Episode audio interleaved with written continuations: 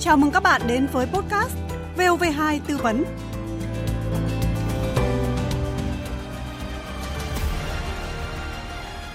Đêm mùng 2 tháng 10, lực lượng công an truy bắt thành công Nguyễn Thanh Sơn ở Thủ Thừa, Long An và giải cứu an toàn bé gái 3 tuổi bị Sơn bắt cóc đòi tiền chuộc 2 tỷ đồng. Trước đó, bé gái gần 2 tuổi ở huyện Gia Lâm, Hà Nội bị Giáp Thị Huyền Trang quê ở Bắc Giang bắt cóc đòi tiền chuộc 1,5 tỷ đồng. Tuy nhiên, Trang đã mang cháu bé sang địa bàn tỉnh Hưng Yên để sát hại, sau đó tự sát. Cách đó không lâu, bé trai 7 tuổi ở quận Long Biên, Hà Nội bị Nguyễn Đức Trung, 31 tuổi, quê ở Vĩnh Phúc bắt cóc, đòi tiền chuộc 15 tỷ đồng, gây xôn xao dư luận.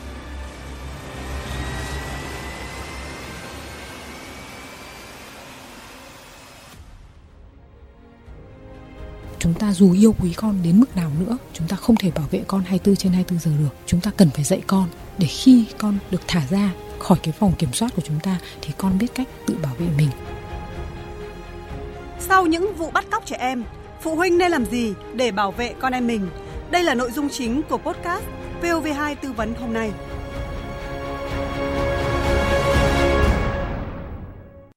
Thưa quý vị và các bạn, tình trạng bắt cóc trẻ em đang có chiều hướng gia tăng và ngày càng manh động, không chỉ xảy ra ở vùng nông thôn, vùng sâu, vùng xa, mà ngay cả ở thành phố lớn cũng xảy ra những vụ bắt cóc táo tợn, ngang nhiên ngay giữa ban ngày. Sau những vụ bắt cóc xảy ra thời gian gần đây, nhiều phụ huynh tỏ ra hoang mang, lo lắng. Bây giờ con mình về thì mình cảnh giác là mình đi đâu thì mình ờ, để ý nó một chút đi thì cũng người lớn đi theo nó gặp một cái người lạ nào rủ rê hay là nói chuyện hay là mời gọi cái gì đó, thì mình phải nói con cháu mình đó là cái người không có tốt, đừng có theo họ. Tại giờ cái rộ lên vấn đề bắt cóc trẻ em đi bán nội tạng hay là như thế nào đó, thì phải cho con mình nó biết. Từ cái vụ bắt cóc xảy ra đó thì người dân là không cho con em mình đi ra đường nữa, đi phải có người lớn kèm theo. Vâng, thưa quý vị và các bạn, hãy thử tưởng tượng con em chúng ta bị mất tích, bị kẻ xấu bắt cóc thì sẽ hoang mang, lo lắng và hoảng sợ đến mức nào. À, tuy vậy, với nhiều em nhỏ thì vẫn suy nghĩ hết sức đơn giản và dường như chưa được trang bị nhiều kỹ năng. Cháu sẽ à, hết lên để kêu mọi người giúp đỡ. Nếu mà ở chỗ vắng vẻ thì cháu cũng chưa biết là cách nào. Cháu sẽ hết lên học là vào nhà nào đó gọi người ta. Cháu không bao giờ nghĩ là mình bị bắt cóc ạ. Chiêu trò kẻ xấu thường sử dụng là gì? Các bậc phụ huynh cần làm gì để bảo vệ con em khỏi nguy cơ bắt cóc? Nếu như rơi vào tình huống đó, nên xử trí như thế nào? Và cần dạy cho con những kỹ năng gì? Mời quý vị và các bạn cùng nghe chia sẻ của các chuyên gia bảo vệ trẻ em.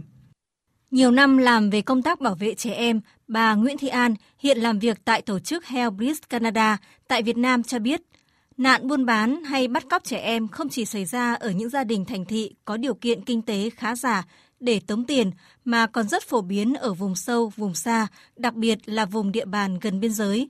Điều đáng nói là trong những vụ việc này, kẻ bắt cóc là người lạ chiếm tỷ lệ nhỏ mà đa phần lại là người quen. Ngay cả khi người ta lạ, người ta cũng cố để bắt quen bằng cách cho quà, cho kẹo, hứa hẹn điều này điều kia. Họ thường dùng những cái chiêu trò chẳng hạn như là ờ, giả vờ là người quen với bố với mẹ mình hoặc là người quen với họ hàng của mình. Có một cái hình thức khác mà nó giả vờ là người quen của trẻ, thậm chí là bố mẹ trẻ và bắt đi thì người ngoài thì người ta nghĩ rằng đấy là bố mẹ của trẻ và không can thiệp và nói trẻ đấy đang bỏ chạy khỏi nhà. Thì đấy là một số các cái chiêu trò kẻ ờ, bắt cóc thường hay sử dụng. Thời gian gần đây, cùng với sự phát triển của Internet, trẻ em cũng tiếp cận với nhiều các trang mạng xã hội và đây chính là cơ hội để trẻ kết bạn với những người không quen. Sau đấy nghiễm nhiên trở thành quen và rất dễ bị lừa qua những người quen như vậy. Ở chúng tôi cũng gặp phải những cái trường hợp mà à, trẻ lớn hơn một chút rồi cũng là bị kết bạn qua trên mạng Facebook và xong lừa đi bán ở đi làm ăn xa và bán đi sang Trung Quốc. Bà An cho biết thêm, những kẻ bắt cóc nhìn bên ngoài không phải là những người trông ghê gớm để cho trẻ phải sợ mà chúng thường đóng vai những người ăn mặc chỉn chu, thân thiện với trẻ để dễ lừa. Tuy nhiên, có một số dấu hiệu có thể nhận biết sớm như có người gạ gẫm, mời chào hoặc nhờ trẻ làm một việc gì đấy hay họ nói quen với bố mẹ của trẻ. Các bậc phụ huynh cần dạy con cảnh giác với những dấu hiệu này và quan trọng là phải luôn lắng nghe chia sẻ của con có thể có lúc nào đấy mà trẻ đã nói ra được cái là con sợ với người này thì chúng ta cũng đừng phê phán đừng chỉ trích trẻ. Ờ, và dạy con tin vào cái linh cảm của mình cái điều đấy cực kỳ quan trọng.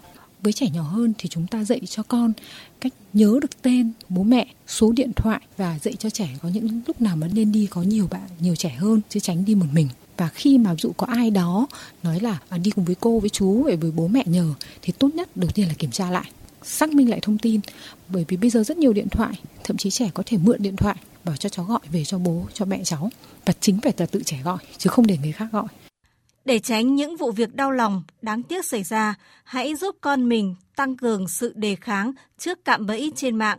Và đấy cũng là khuyến cáo của bà Nguyễn Phương Linh, Giám đốc Viện Nghiên cứu Quản lý Phát triển Bền vững, một tổ chức chuyên nghiên cứu về trẻ em.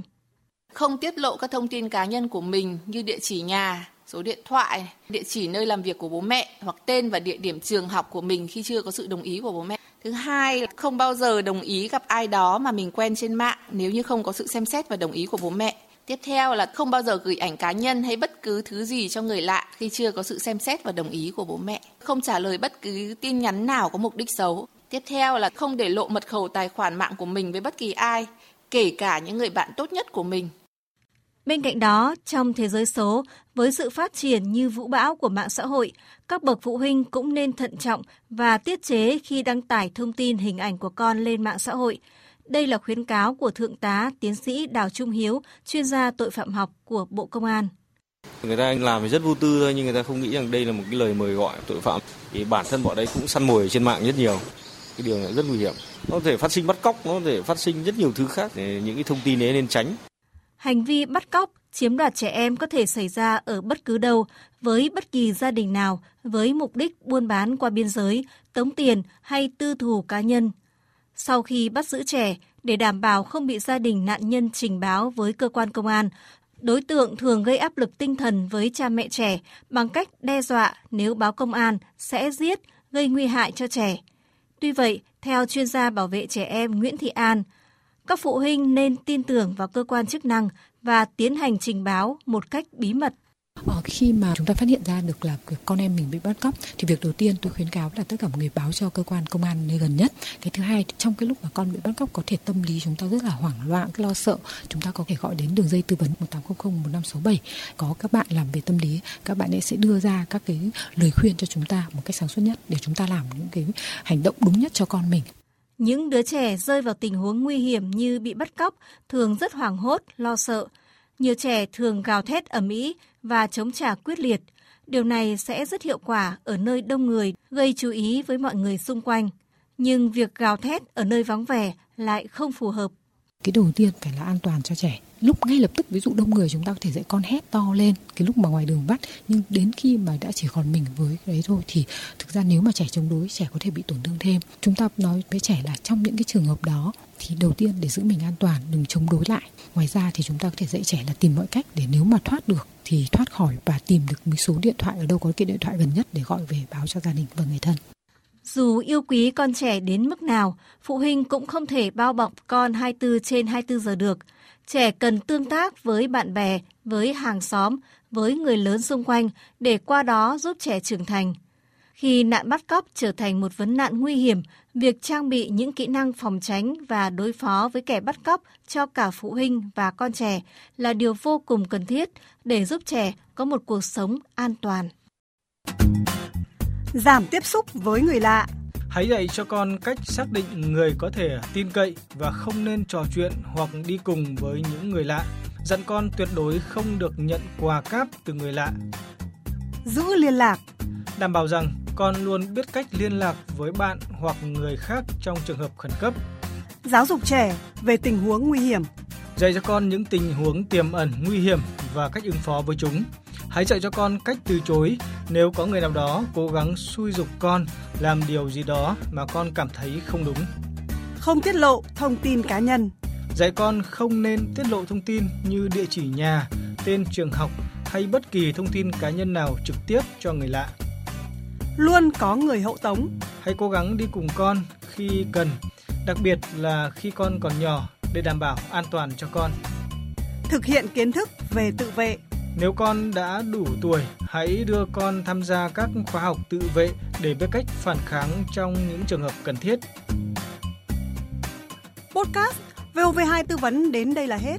Xin chào và hẹn gặp lại quý vị và các bạn.